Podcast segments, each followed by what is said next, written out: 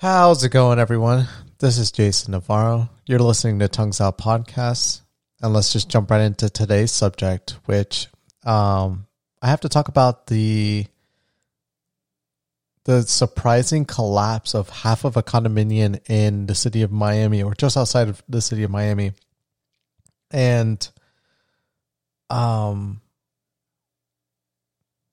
just the event, I mean, honestly, it happens early in the morning and uh, for a family today or for for a part of a building today and for no apparent reason that can be explained yet this building literally the middle portion of this building collapses and then the um I, I'm just gonna say the right side. If you were looking at the front of the building, the right side of the building also collapses as well, and just leaving one third of the building left, essentially, and or a little bit close to a half of the building left. Um, and it, it was just wild to just see the aftermath and, and to know that there is, I think uh, it was a total of, I forget how many units. I think it was like a, a 50, 60 unit condo, and I think 30 units collapsed. So nearly half of it. I don't know the specifics. Um, but clearly there were plenty of people in there and um, you know, so far they found one person dead. They were able to find a few people, recovered a, a few people out of the rubble.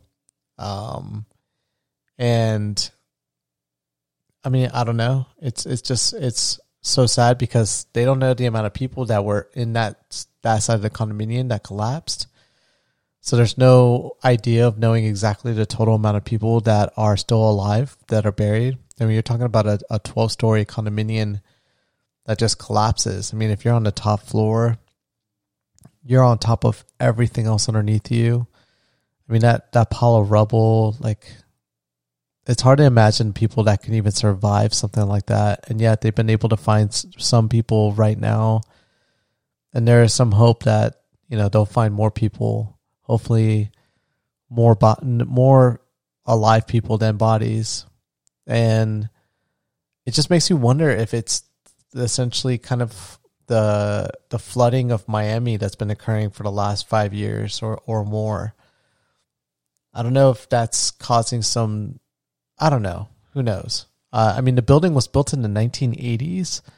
I didn't think a building built that. I mean, yeah, that was a long time ago. It's the the decade that I was born in, but it's hard to think that something built in the 80s would collapse like that. I mean, you would I would have thought like a building like in the 20s or 40s um it's just weird. No natural disaster, there was no earthquake.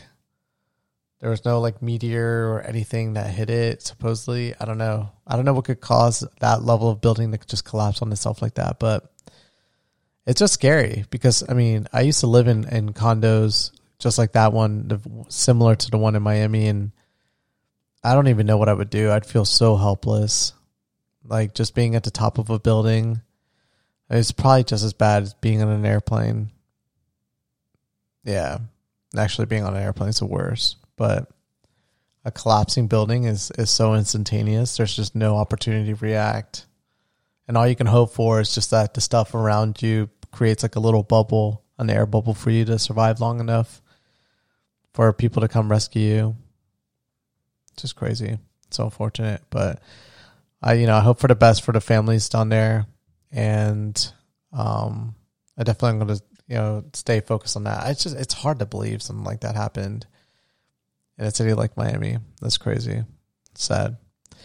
Either way, thank you guys as always for listening to today's podcast, and I'll catch you guys mañana. Peace.